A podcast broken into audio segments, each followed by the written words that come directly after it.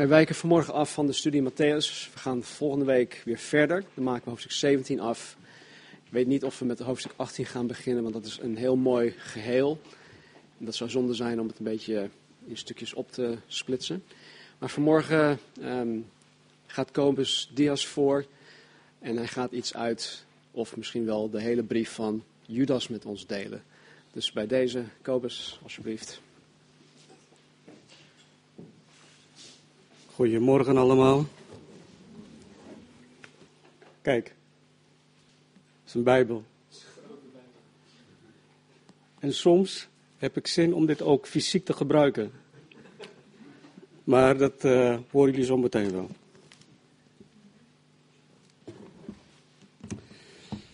We gaan het vanmorgen hebben over uh, de brief van Judas.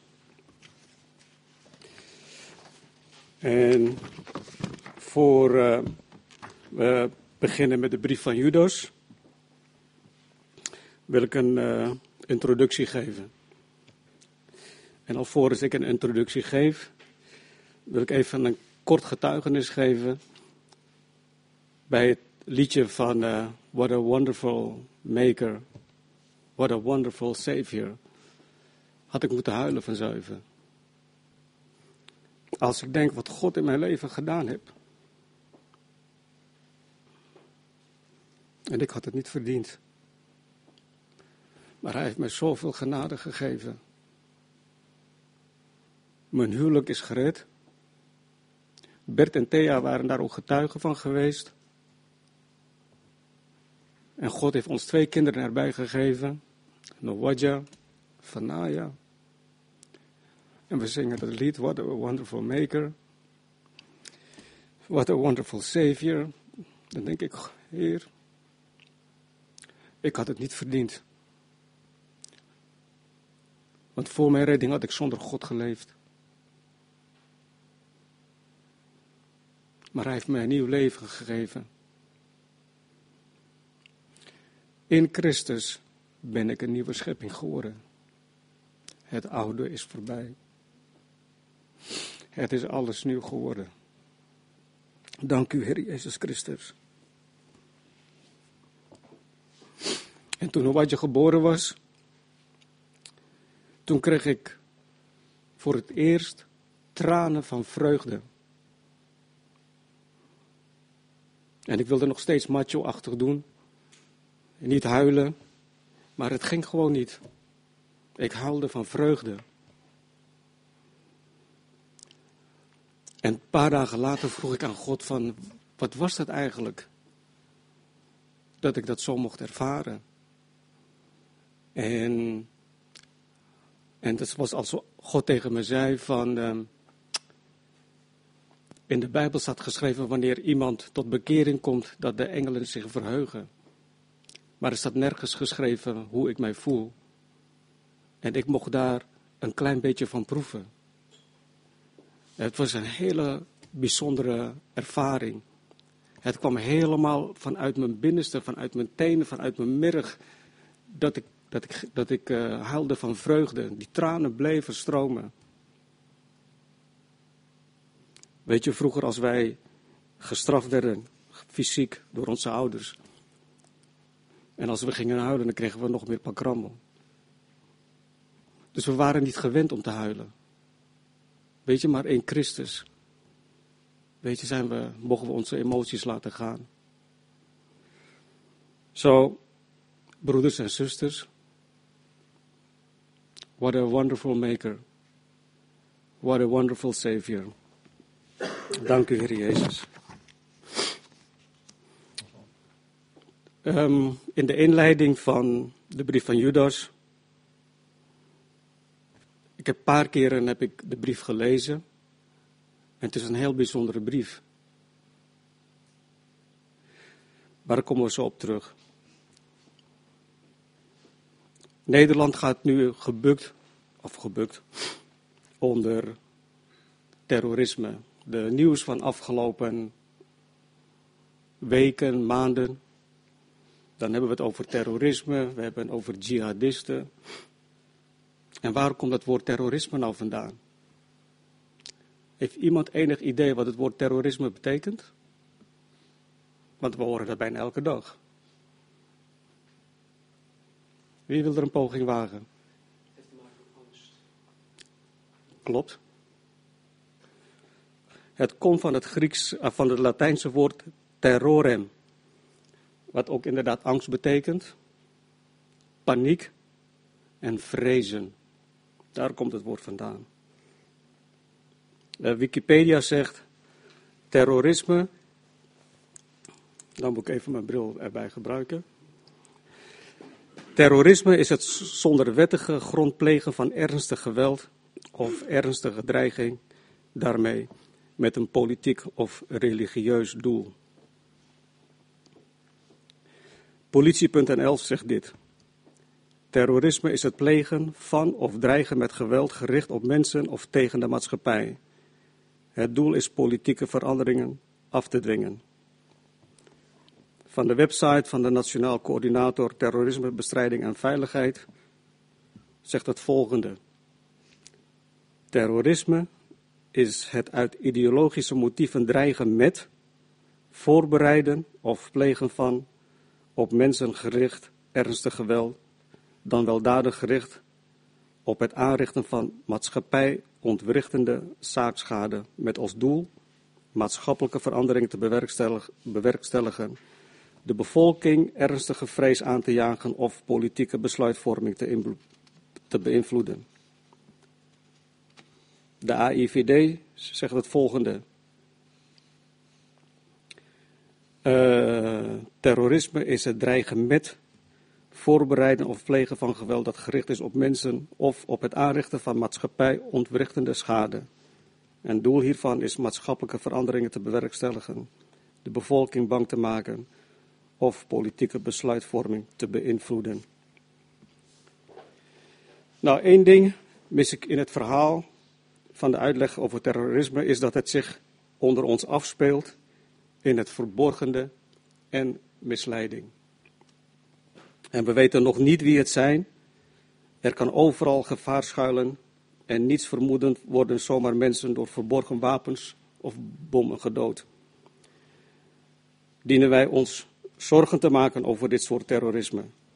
Zo nee, is er dan nog een ander soort terrorisme waar wij alert op moeten zijn? In Nederland is geen ruimte voor haatzaaien of extremisten of extremisme. Dat schrijft het eh, AIVD.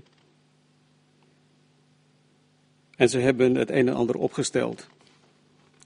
En het actieprogramma heeft tot doel het beschermen van de democratische rechtsstaat, bestrijden en verzwakken van de jihadistische beweging in Nederland en het wegnemen van de voedingsbodem voor radicalisering. Nou, bestrijden, nou, we kennen dat woord. Van Dalen zegt, strijden tegen een vijand. Einde trachten te maken aan, kan van alles zijn. Uh, oneenigheid, ziekte, kanker, armoede, werkloosheid. Strijden is een gevecht aangaan met of zonder wapens. Het zij tussen enkele personen of tussen groepen van personen. Nederland heeft in 2006 eh, een publicatie uitgebracht. Kan je dat even laten zien? Nou, dat is een boekwerk van negen pagina's. En daar staat het een en ander in. Wat wordt er gedaan tegen terrorisme en wat kunt u doen? En op het laatste, eh, wat kunt u doen, daar kom ik nog later op terug. Dankjewel, uh, Marcel.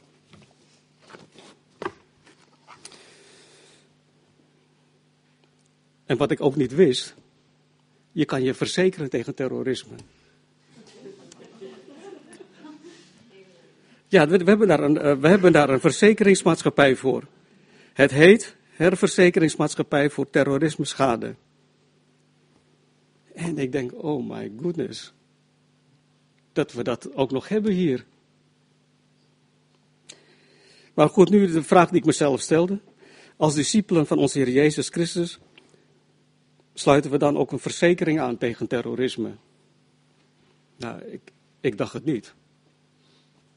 Maar who knows? Maar goed, we gaan dus nu ehm, voortgang maken. Wat waren de woorden van waarschuwingen van onze Heer Jezus, van Paulus en van Petrus? Matthäus 24, vers 3. Toen hij op de olijfberg zat, gingen de discipelen naar hem toe toen zij alleen waren en zeiden: Zeg ons, wanneer zullen deze dingen gebeuren? En wat is het teken van uw komst en van de voleinding van de wereld? En Jezus antwoordde en zei tegen hen: Pas op dat niemand u misleidt. Want velen zullen komen onder mijn naam en zeggen: Ik ben de Christus. En zij zullen velen misleiden. Stijn heeft daar een preek eh, van over uh, gedaan, over de gelijkenis van onkruid tussen de tarwe. Dat is 16 maart 2014. En wat hebben we meegemaakt in de jaren uh, 94? Waren er, zijn er nieuwe wijngemeenten ontstaan. Naar aanleiding van een hype in Toronto. En hoe komt dat? En Jezus had al gezegd: pas op dat niemand u misleidt. Laten we naar Lucas 11 gaan, vers 13.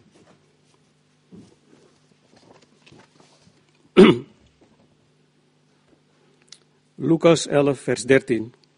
Als u, die slecht bent, uw kinderen dus goede gaven weet te geven, hoeveel te meer zal de Hemelse Vader de Heilige Geest geven aan hen die tot Hem bidden? En hier komt de misleiding van Toronto. Als u die slecht bent, uw kinderen dus goede gaven weet te geven, hoeveel zal de Hemelse Vader u meer van de Heilige Geest geven aan hen die tot Hem bidden? Hebben we dat? Ze hebben het woordje meer hebben ze verplaatst naar meer van de Heilige Geest. En daarom zie je dan ook van in die periode dat ze altijd maar handen opleggen. Yes, Lord, more, more, more of the Holy Spirit. Terwijl de Bijbel zegt, hoeveel te meer zal de Hemelse Vader de Heilige Geest geven. Of je bent vervuld met Gods Geest, of je bent vervuld met wat anders. Hebben we dat? Dus dat, broeders en zusters, pas op dat niemand u misleidt. Handelingen hoofdstuk 20, vers 28. Paulus die afscheid neemt. Zie dan toe op uzelf en op heel de kudde, te midden waarvan de Heilige Geest u tot opzieners aangesteld heeft om de gemeente van God te wijden, die hij verkregen heeft door zijn eigen bloed. Want dit weet ik, dat na mijn vertrek vrede wolven bij u zullen binnenkomen, die de kudde niet sparen.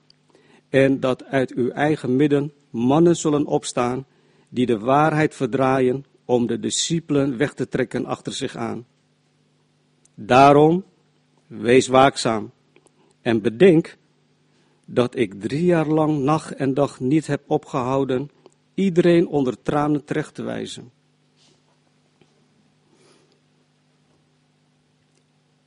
Daar is ook een preek van. 6 juli 2008. 2 Petrus 2. Vers 1. Maar er zijn ook valse profeten onder het volk geweest, zoals er ook onder u valse leraars zullen zijn, die heimelijk verderfelijke afwijkingen in de leer zullen invoeren. Daarmee verlogen zij zelfs de Heere, die hen gekocht heeft, en brengen zij een snel verderf over zichzelf. En velen zullen hen, door wie de weg van de waarheid gelasterd zal worden, op hun verderfelijke wegen navolgen. En zij zullen u door hebzucht met verzonnen woorden uitbuiten. Tot zover de introductie. Nu gaan we lezen de brief van Judas.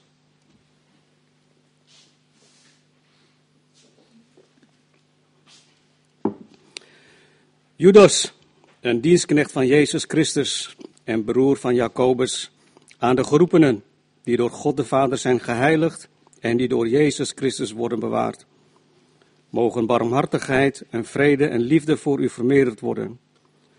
Geliefden, toen ik mij er met alle inzet toe zette u te schrijven over de gemeenschappelijke zaligheid, werd ik genoodzaakt u te schrijven met de aansporing om te strijden voor het geloof dat eenmaal aan de heiligen overgeleverd is. Want er zijn sommige mensen binnengeslopen die tot dit oordeel al lang tevoren opgeschreven zijn. Goddelozen, die de genade van onze God veranderen in losbandigheid en die de enige heerser, God en onze Heer Jezus Christus verlogenen. Maar ik wil u eraan herinneren, u weet dit eens en voorgoed, dat de Heere, nadat hij het volk uit het land Egypte verlost had, vervolg, vervolgens hen die niet geloofden, te gronde heeft gericht. En de engelen, die hun oorspronkelijke staat niet hebben bewaard, maar hun eigen woonplaats verlaten hebben, heeft hij voor het oordeel van de grote dag met eeuwige boeien in de duisternis in verzekerde bewaring gesteld.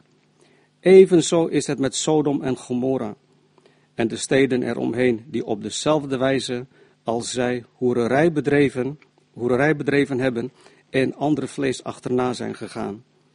Zij liggen daar als een waarschuwend voorbeeld, doordat zij de straf van het eeuwige vuur ondergaan. Niettemin bezoedelen deze dromers ook nu op dezelfde wijze hun lichaam, en zij verwerpen het gezag en lasteren al wat eer toekomt. Michael, de aartsengel, echter durfde, toen hij met de duivel reden twiste en een woordenwisseling had over het lichaam van Mozes, geen oordeel van lastering tegen hem uit te brengen, maar zei, mogen de Heere u bestraffen. Maar deze mensen lasteren alles waarvan zij geen kennis hebben en met de dingen die zij net als de redeloze dieren van nature wel begrijpen, richten zij zichzelf te gronden. Wee hun, want zij zijn de weg van Kaïn ingeslagen en hebben zich om loon in de dwaling van Biliam gestort en zijn door het tegenspreken als van Gorach omgekomen. Deze mensen zijn schandvlekken bij uw liefde maaltijden. Als zij met uw maaltijd gebruiken, doen zij zichzelf onbeschroomd goed. Zij zijn wolken zonder water, die door winden heen en weer gedreven worden. Zij zijn als bomen in de late herfst zonder vrucht, tweemaal gestorven en ontworteld. Zij zijn wilde golven van de zee, die hun eigen schandaden opschuimen, dwaalsterren, voor wie de diepste duisternis tot in eeuwigheid bewaard wordt. Ook over hen heeft Henoch, de zevende vanaf Adam, geprofiteerd toen hij zei, zie, de Heer is gekomen met zijn tienduizenden heiligen om over allen het oordeel te vellen en alle goddelozen onder hen terechtwijzen voor al hun goddeloze daden die zij op goddeloze wijze bedreven hebben. En voor al, en voor al de harde woorden die zij, goddeloze zondaars, tegen hem gesproken hebben.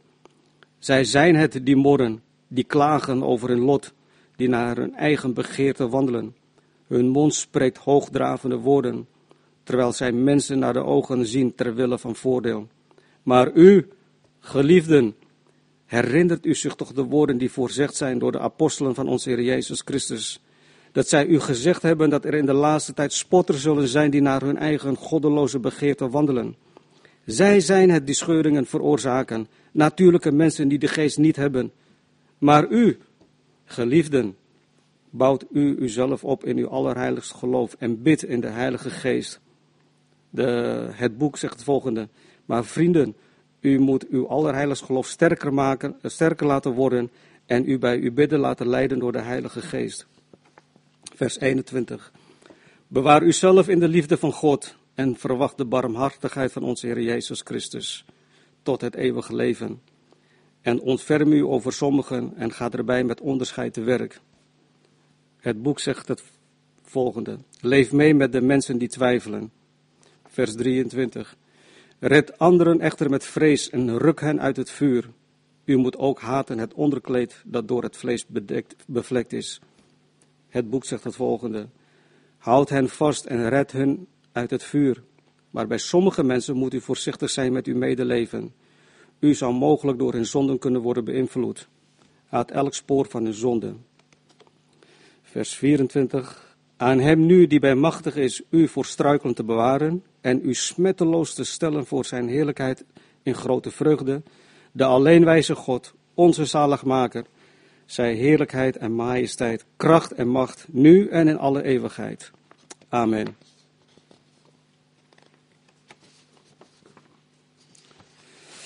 Ik beperk mij weer tot een aantal eh, versen van deze brief, vanwege de tijd.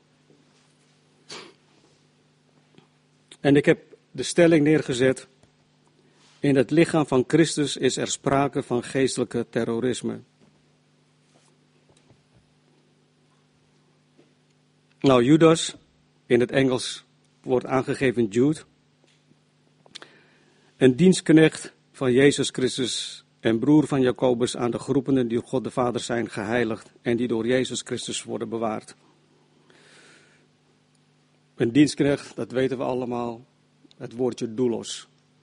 Een slaaf van Christus. En we zijn door God de Vader geheiligd. En dan denk ik hierbij aan Colossense brief, hoofdstuk 1, vers 13, waarin staat dat God ons gered heeft vanuit de macht der duisternis en ons overgezet hebt in het koninkrijk van zijn zoon der liefde. Geheiligd zijn wij in Christus. En die door Jezus Christus worden bewaard. En ik heb wel eens opgezocht wat het woordje bewaren betekent. En dat komt van het woordje, het Griekse woord tereo. En het betekent onder andere in originele staat houden. En dan denk ik van, hij die met ons een goed werk is begonnen, ook hij zal het voleindigen. Dus hij houdt ons in originele staat. Wat een geweldige Savior. What a wonderful maker. Vers 3. Geliefden. En ik heb gekeken wat het woordje in het Grieks betekent. En dat betekent agapetos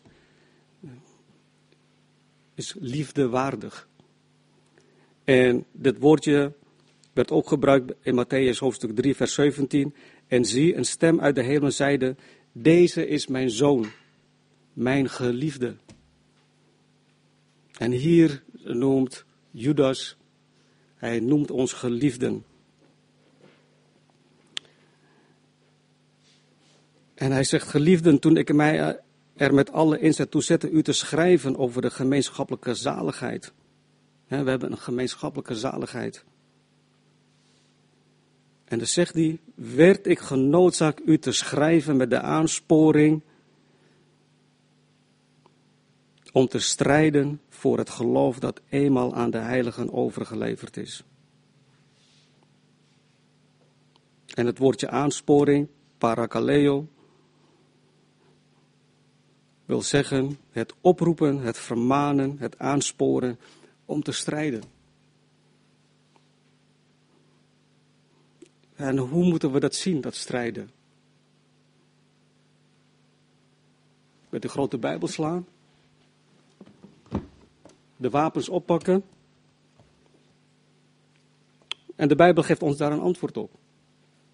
Efeze hoofdstuk 6, vers 11 tot en met 17. Bekleed u met de hele wapenrusting van God, opdat u stand kunt houden tegen de listige verleidingen van de duivel. Want wij hebben de strijd niet tegen vlees en bloed, maar tegen de overheden, tegen de machten, tegen de wereldbeheersers van de duisternis van dit tijdperk, tegen de geestelijke machten van het kwaad in de hemelse gewesten. Neem daarom de hele wapenrusting van God aan, opdat u weerstand kunt bieden op de dag van het kwaad en na alles gedaan te hebben stand kunt houden. Houd dan stand, uw middel omgord met de waarheid en bekleed met het borstharnas van de gerechtigheid en de voeten geschoeid met bereidheid van het evangelie van de vrede. Neem bovenal het schild van geloof op, waarmee u alle vurige pijlen van de boze zult uitblussen. En neem de helm van de zaligheid en het zwaard van de geest. Dat is Gods woord. Dus we moeten strijden voor het geloof dat eenmaal aan de heiligen overgeleverd is. Nou, wat is de reden daartoe? Vers 4. Want er zijn sommige mensen binnengeslopen, die tot dit oordeel al lang tevoren opgeschreven zijn. Goddelozen die de genade van onze God veranderen in losbandigheid. En die de enige Heerser God en onze Heer Jezus Christus verlogenen. Wat zijn dat voor mensen die zijn binnengeslopen? Zouden wij ze kunnen herkennen als ze hier zouden binnenkomen? Over welke mensen heeft Judas het hier over? Goddelozen die de genade van onze God veranderen in losbandigheid. Aantal voorbeelden. Wat genoemd wordt. Dronken in de geest. Vallen in de geest. Lachen in de geest. Heel triest. En misschien komt het het uh, komisch over, maar het is heel triest. Weet je, mensen gaan naar Toronto toe. ik heb het van heel dichtbij meegemaakt. En ik denk van, Christus, Jezus is toch hier ook in Nederland? Waarvoor moet ik speciaal ergens naartoe gaan?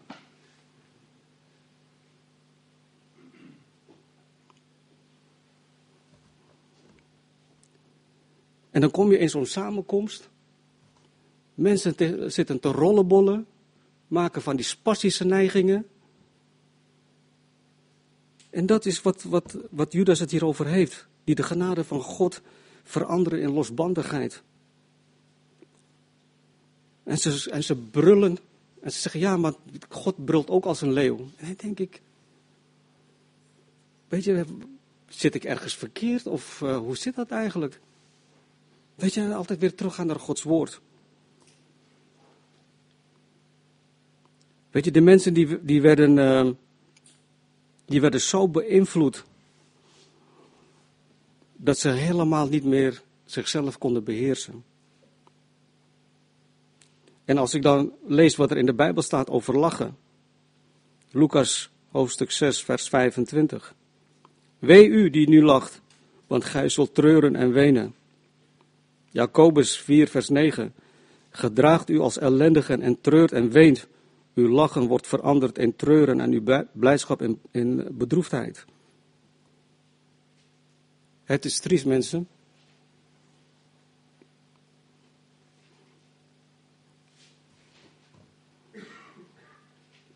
Het zijn geestelijke terroristen. Zo noem ik ze dan. Om even uh, met de tijd mee te gaan. Als we beseffen wat een wonderful maker we hebben. Wat een wonderful savior we hebben. Het enige wat God van ons vraagt is om Hem lief te hebben. En elkaar lief te hebben. Waarom zijn er broeders en zusters die altijd maar op zoek zijn naar iets?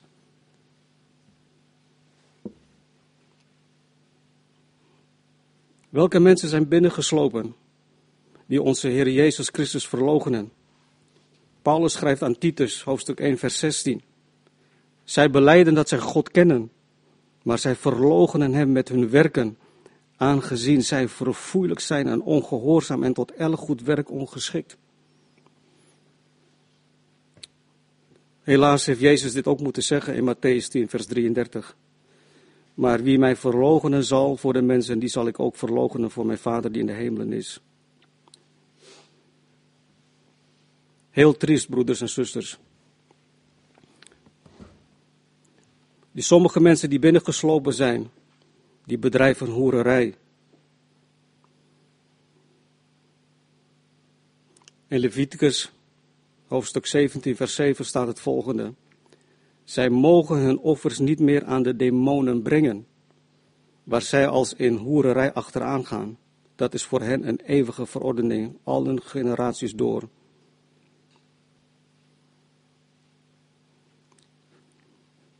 Ook bij God geldt hetzelfde. Of wij spreken de waarheid, of wij spreken de leugen. Of wij wandelen in het licht, of wij wandelen in de duisternis. De wereld laat ons denken dat er een twilight zone is. En dat is er niet. Gewoon, het is zwart of het is wit. Of je offert aan God of je offert aan demonen. Sommige mensen die binnengeslopen zijn, gaan ander vlees achterna. In Romeinen vinden we hoofdstuk 1 het volgende, vers 25. Zij hebben de waarheid van God vervangen door de leugen en het schepsel vereerd en gediend boven de schepper, die te prijzen is tot in eeuwigheid. Amen. Daarom heeft God hen overgegeven aan oneervolle hartstochten, want ook hun vrouwen hebben de natuurlijke omgang vervangen door de tegennatuurlijke. En evenzo hebben ook de mannen de natuurlijke omgang met schandelijke dingen met mannen, of kijk, omgang met de vrouw opgegeven en zijn in wellust voor elkaar ontbrand. Mannen doen schandelijke dingen met mannen en ontvangen het gepaste loon voor hun dwaling in zichzelf. En omdat het niet goed dacht God te erkennen, heeft God hen overgegeven aan verwerpelijk denken om dingen te doen die niet passen. Een voorbeeld hadden we ook in Sodom en Gomorra. Waar toen die twee mannen bij Abraham waren geweest. En naar uh, Sodom en Gomorra is gegaan om daar hun straf te geven. En als we in Ezekiel hoofdstuk 16, vers 49 lezen wat dan die straf, waarom God hen die straf heeft gegeven, dan lees ik het volgende. Zie, dit was de ongerechtigheid van uw zuster Sodom. Trots, overvloed van voedsel en zorgeloze rust had zij met haar dochters. De hand van de armen en de behoeftigen ondersteunde zij echter niet. Zij verhieven zich en deden een gruweldaad voor mijn aangezicht. Daarom deed ik hen weg, zodra ik het gezien had. Het boek eh, vertaalt het volgende. De zonden van uw zuster Sodom waren arrogantie, vraatzucht en onverschilligheid, terwijl buiten haar deur de armen en behoeftigen gebrek leden zonder dat zij hen hielp. Terwijl ik toekeek, deed zij afschuwelijke dingen. Daarom heb ik haar weggevaagd zoals u weet. Ik had altijd eerst gedacht van dat het om uh, homofilie ging, dat God hun uh, um, de straf had gegeven. Maar hier lezen we dat het om hele andere dingen is gegaan. Ze keken niet naar de armen en naar de behoeftigen om.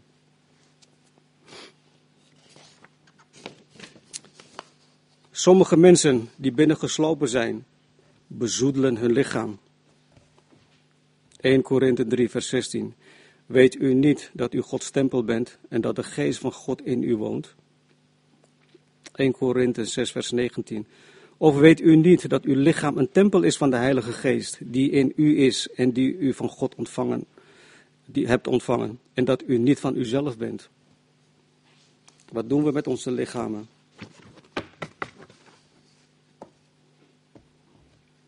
Waar kijken wij naar? Waar luisteren wij naar? Wat eten we? Wat drinken wij? Wat doen we nog meer?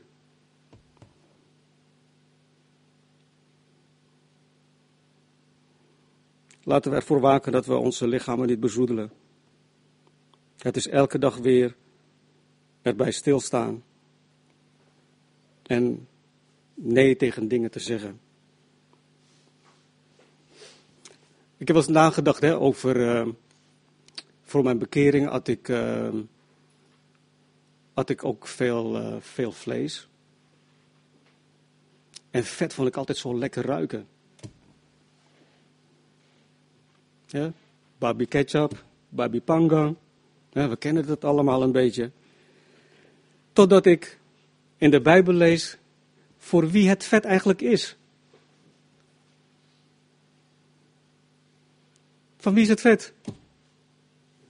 Van God. En waarom is het voor God? Omdat God weet dat het niet goed voor ons is. En zo zijn er een hele hoop dingen wat God wil, uh, hoe wij leven.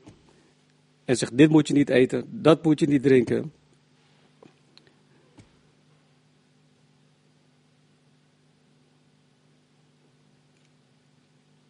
Maar goed, we gaan verder.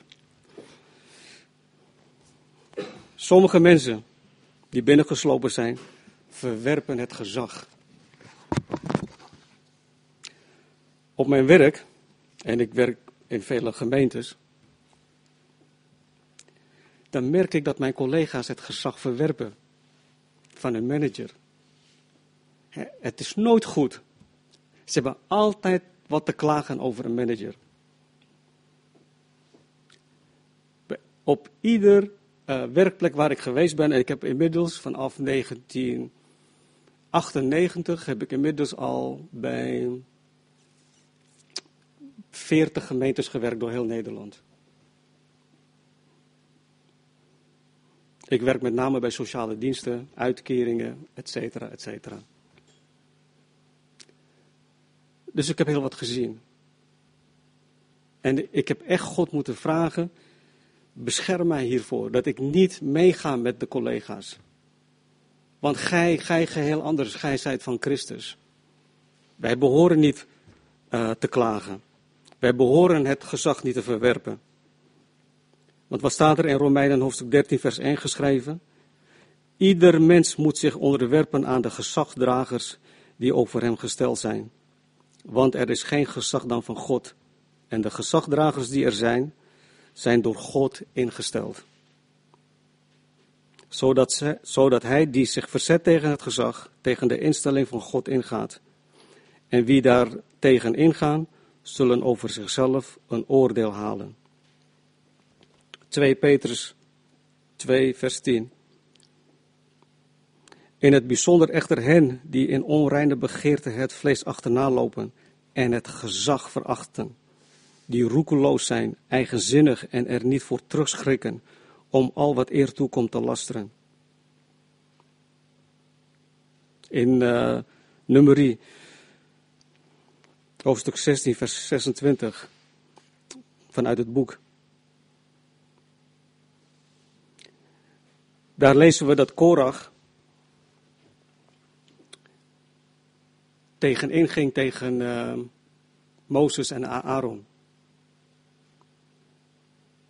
Wie denk je wel dat je bent? We zijn toch allemaal gelijk voor God?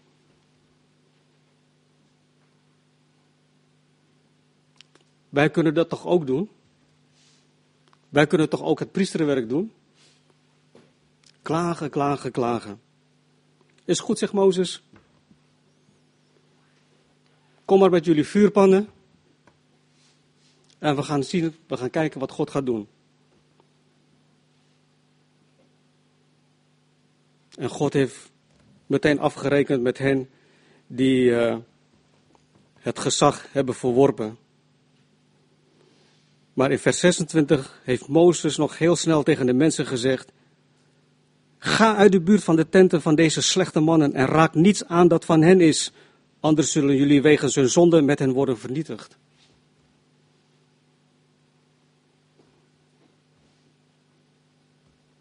Laten we ook het gezag eren en voor het gezag bidden. Zoals we worden opgedragen in Gods woord om ook voor de regering te blijven bidden. Ook al zijn we niet eens met hun keuze, het blijft een instelling van God. Wat deden de mensen nog meer die ingeslopen zijn? Ze lasteren al wat eer toekomt. Ze lasteren alles. En Petrus, 2 Petrus, eh, hoofdstuk 2, vers 12. Maar deze mensen lasteren wat zij niet kennen, als redeloze dieren, geboren met een natuur om gevangen te worden en te gronden te gaan. Zij zullen in hun verdorvenheid ten verderven gaan. En sommige mensen lasteren en ze weten niet eens dat ze dat tegenover de Heere God doen. Een collega zei van een week tegen zo in ene, Godverdomme. En ik zeg tegen hem, weet je wel wat je daar zegt? Oh, ben je er tegen? Ik zeg, dat hoor je mij toch niet zeggen? Ik zeg, weet je wel wat je daar vraagt? Je vraagt aan God om jou te verdoemen. Je komt in de hel terecht. Dat is wat jij aan God vraagt. Hij was meteen stil. We hoeven mensen daar niet op te veroordelen, maar gewoon. Wat zeg je daar nou eigenlijk? Je vraagt aan God om jou te verdoemen. Het is meteen ook afgelopen. zonder dat ik hem oordeel of veroordeel. Sommige mensen die ingeslopen zijn, die zijn de weg van Kain ingeslagen. Nou, we weten wat er met eh, Kain uh, gebeurde. Kain wou op zijn eigen manier wou hij God gaan dienen. Zoals er zoveel zijn. God dienen op een eigen manier, een eigen leerstelling hebben. Want hij offerde niet zoals hij moest offeren. Hij offerde alles wat van de aarde was. Maar Abel had een juiste offer gedaan. Hij had geofferd zoals het hem geleerd werd. Maar Kain, die wilde gewoon zijn eigen weg gaan. Een hele gevaarlijke beweging binnen de, binnen de charismatische beweging dan. Wat wij zelf hebben meegemaakt is de Kingdom Now theologie. Nou, wat wil dat zeggen? Zij geloven dat God de controle over de wereld verloren heeft aan Satan. Toen Adam en Eva hebben, hadden gezondigd. En nu willen ze God een handje helpen. Wij moeten eerst alle belangrijke plaatsen in de wereld innemen. Bij banken, bij politieke partijen en noem maar op. Wij zouden de aarde moeten overwinnen op de duistere krachten en machten die Satan heeft ingezet om de aarde aan hen te onderwerpen. En vanuit deze visie worden er steeds meer strategieën ontwikkeld. God heeft ons nodig. Want God heeft de controle verloren. Een van die dingen die ze ook wel doen is, dat noemen ze dan spiritual mapping. Wat is dat? Dan gaan ze door bepaalde wijken heen in groepen en dan gaan ze bidden ze gaan uh, geesten aanspreken, geesten van gebondenheid, van uh, communisme, van uh, jihadisme en weet ik veel wat allemaal. En mensen gaan daarin mee. Het, is, het zijn geestelijke terroristen die mensen echt van God afhouden. Mensen, laten we heel dicht bij onze Heer Jezus blijven. Want sommige mensen die ingeslopen zijn, hadden ook de dwaling van Biliam. Nou, we weten allemaal wie Biliam is. Dat is een profeet die uh, door Balak werd ingehuurd om uh, het volk van God te vervloeken. Uh, dat, dat, dat lukte gewoon niet. God had zelfs een ezel gebruikt om hem van het pad af te houden. En wat doet hij? Hij slaat de ezel. Had niet eens door dat die ezel tot hem sprak. En dat vind ik nou ook weer humor van God. Maar wat hij gedaan heeft op een gegeven moment is dat hij tegen Balak heeft gezegd van luister, stuur die mooie meiden af op die mannen daar. Want die zijn, die zijn toch hun eigen vrouwen een beetje zat. Dat is maar een aanname hoor. Maar in feite gingen ze hoereren met vrouwen buiten hun stam om. En zo is het, zijn de mannen meegetrokken in de, in de afgoderij van, uh, van die vreemde vrouwen. 2 Petrus 2, vers 12 zegt het volgende. Ze hebben de rechte weg verlaten en zijn verdwaald en volgen de weg van Biliam, de zoon van Beor, die het loon van ongerechtigheid liefhad.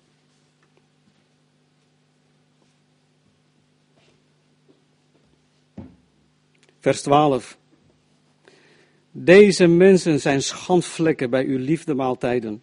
Als zij met u de maaltijd gebruiken, doen zij zichzelf onbeschaamd te goed. Zij zijn wolken zonder water die door de winden heen en weer gedreven worden. Zij zijn als bomen in de late herfst zonder vrucht, tweemaal gestorven en ontworteld.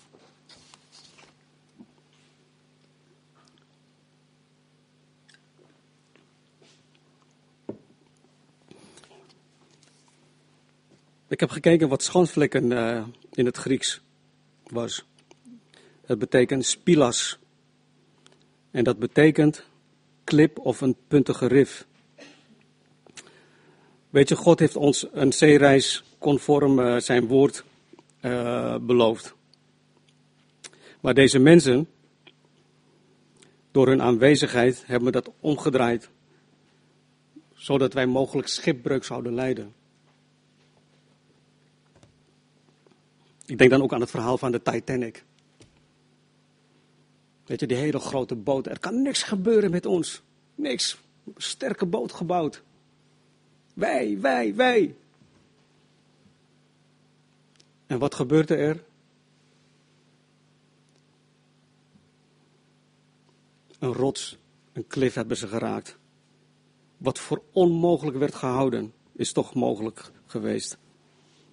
En daarom, zegt Hebreeën hoofdstuk 2, vers 1, daarom moeten wij ons te meer houden aan wat door ons gehoord is, opdat wij niet op enig moment afdrijven. Judas zegt vervolgens dat zij, zij zijn wolken zonder water, die door de winden heen en weer gedreven worden. En wat zegt Gods woord over heen en weer gedreven worden? Efeze hoofdstuk 4, vers 14.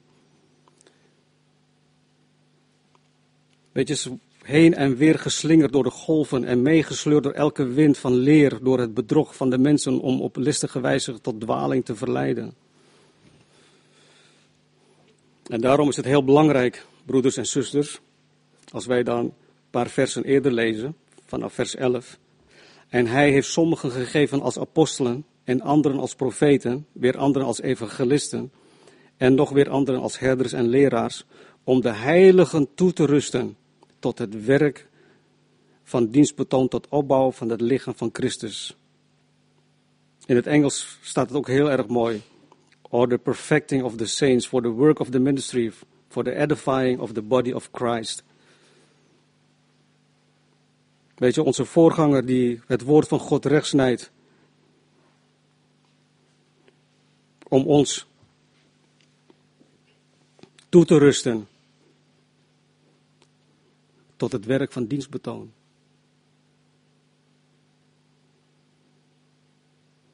Zo laten we hem ook altijd in gebed houden met zijn gezin. Zoals hij vanmorgen heeft aangegeven. Gaat door moeilijke perioden heen. Vers 16.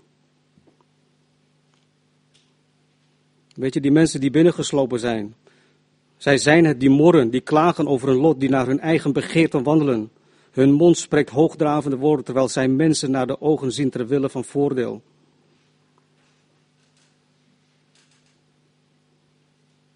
Weet je, Mozes had uh, mensen naar Israël gestuurd om te spioneren. Om te kijken van, uh, om het land in te nemen.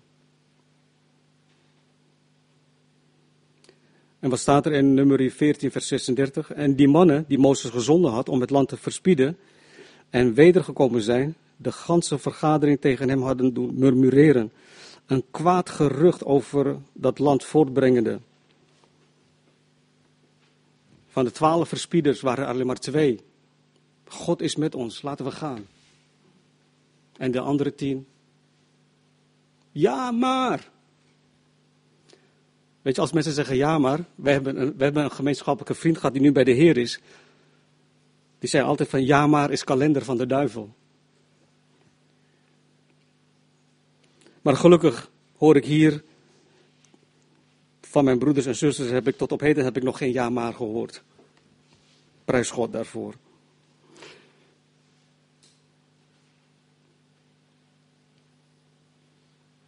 Weet je, God heeft zoveel dingen aan ons gegeven. Als ik aan denk dat Jezus voor onze zonden aan het kruis is genageld. Dat de straf die wij hadden verdiend, dat Hij dat op zich heeft genomen. Weet je, en iedere dag word ik erbij bepaald. Want als je dan terugkijkt waar Hij jou van dan gered heeft, waar Hij mij van gered heeft, dan, dan ben ik God zo dankbaar dat mijn zonden vergeven zijn. Hij gedenkt dat niet eens meer. In mijn, in begin van mijn bekering. Ja, mag ik het even zeggen? En we kregen dan een beetje conflict. En dan zei ze wat van die, van die woorden. En dan zeg ik, oh halleluja, geprezen zij God. Ik ben een nieuwe schepping in Christus. Het oude is voorbij. Oh, dan werd ze nog kwader. Weet je, maar goed, nu zegt ze dat al lang niet meer. Maar in ieder geval, wij zijn een nieuwe schepping in Christus. Weet je, ik ben God daar zo dankbaar voor. Dus laten we ook dingen doen. Laten we niet murmureren en tegenspreken. Weet je, in alles wat we doen, dat we dat van harte aan God blijven doen. Weet je, want van Hem krijgen we ons loon. Ik vind het ook heerlijk hè, dat ik overal in, in verschillende gemeenten mag werken. Weet je, als een evangelist. Weet je, en ik word er ook nog voor betaald, ook nog. Is, dat, is dat nou niet humor? Ik word ervoor betaald. En ik ben daar God zo dankbaar voor. Ik hoef niet te onderhouden worden door een gemeente. Nee, ik, uh, God betaalt. De mensen betalen ervoor. Ik denk, oh halleluja. God is goed voor ons. Dus broeders en zusters, laten we alles doen als aan de Heer, zoals dat woord zegt. Vers 17. Maar u geliefden, herinnert u zich de woorden die door voorzegd is door de apostelen van onze Heer Jezus Christus. Dat zij u gezegd hebben dat er in de laatste tijd spotters zullen zijn die naar, die naar hun eigen goddeloze begeerte wandelen. Zij zijn het die scheuringen veroorzaken. Natuurlijke mensen die de geest niet hebben. Weet je, na die Toronto Movement was er zoveel scheuringen ontstaan in Nederland. Het is gewoon triest. Zoveel verdeeldheid is er geweest. Broeders en zusters die altijd met elkaar uh, hebben doorgebracht. En door dit gebeuren van elkaar zijn gescheiden. Maar u geliefden, bouwt u zelf op in uw allerheilige geloof en bid in de Heilige Geest. Bewaar uzelf in de liefde van God en verwacht de barmhartigheid van onze Heer Jezus Christus tot het eeuwige leven. En ontferm u over sommigen en ga daarbij met onderscheid te werk. Red anderen echter met vrees en ruk hen uit uit het vuur. U moet ook haten het onderkleed dat door, hen, dat door het vlees bevlekt is. Aan hem nu, die bij machtig is u, te, u voor struikelen te bewaren en u smetteloos te stellen, mooi en u smetteloos te stellen voor zijn heerlijkheid en grote vreugde, de alleenwijze God, onze zaligmaker, zij heerlijkheid en majesteit, kracht en macht, nu en in alle eeuwigheid. Amen. Dus broeders, zusters, wees niet bang voor fysieke terrorisme, maar neem het gevaar van geestelijke terrorisme serieus en strijd voor het geloof dat eenmaal aan ons de heiligen is overgeleverd. En zoals er geschreven staat, Matthäus 10. En wees niet bevreesd voor hen die het lichaam doden en de ziel niet kunnen doden, maar wees veel eer bevreesd voor hem die zowel ziel als lichaam te gronde kan richten in de hel. Lucas 12, vers 4.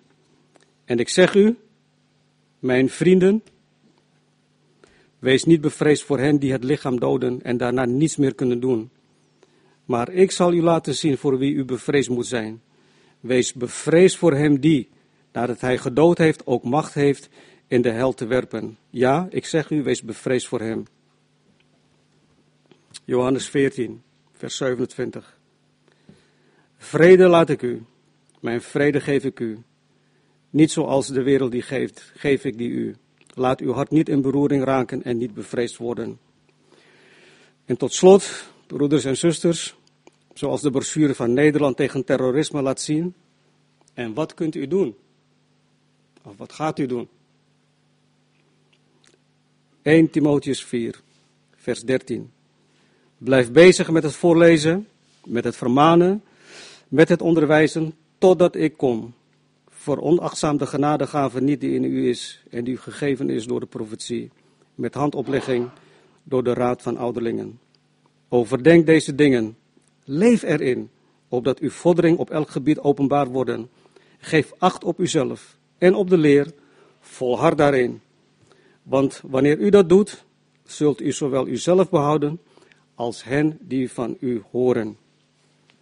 Geprezen zij onze Heer Jezus Christus. Even nog Psalm 138, vers 2 in het Engels.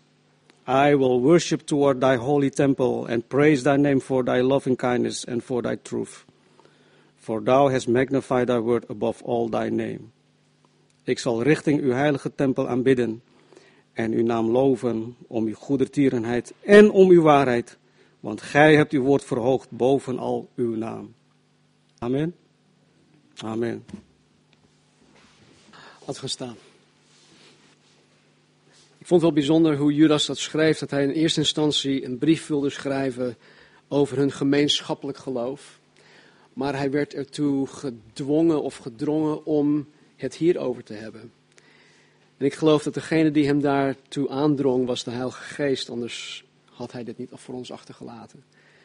Het is een lastige uh, boodschap. Het is niet iets wat je dagelijks wil horen, want ja, zoals we, doodge, doodgegooid worden met de dingen op, de, op het nieuws, in de media, uh, zou dit ook best wel zwaar zijn als we het elke keer opnieuw zouden horen. Maar het is een hele belangrijke waarschuwing, anders zou het hier ook niet in staan. Maar ik denk waar we, waar we ons echt ook, op moeten gaan focussen is wat het in het laatste. Maar u geliefde, bouw uzelf op in uw allerheiligst geloof. Bewaar uzelf in de liefde van God en red anderen. Dus richt je daarop. Ook deze week weer, vandaag weer. Bouw jezelf op in je geloof. Red anderen en bewaar uzelf in de liefde van God. Dus mogen jullie deze week ja, echt bepaald worden door het woord van God, die we vandaag ook hebben gehoord. Mogen we ook mede door dit woord iets meer alert zijn op de dingen die in het evangelisch christendom rondgaan. Wees ook waakzaam en kieskeurig over welke boeken je leest, over welke sprekers uh, je, je hoort en dat soort dingen, welke samenkomsten je bezoekt. God zal je behoeden en bewaren, want aan Hem, nu die bij machten is, u voor struikelen te bewaren. Hij is bij machten om ons te bewaren van het struikelen. Dus God zegen jullie. Geniet nog even van de koffie en de thee en van het, ja, vooralsnog prachtig weer. Ja, God zegen jullie. Oh, er is ook cake. Ja, oh lekker, dankjewel.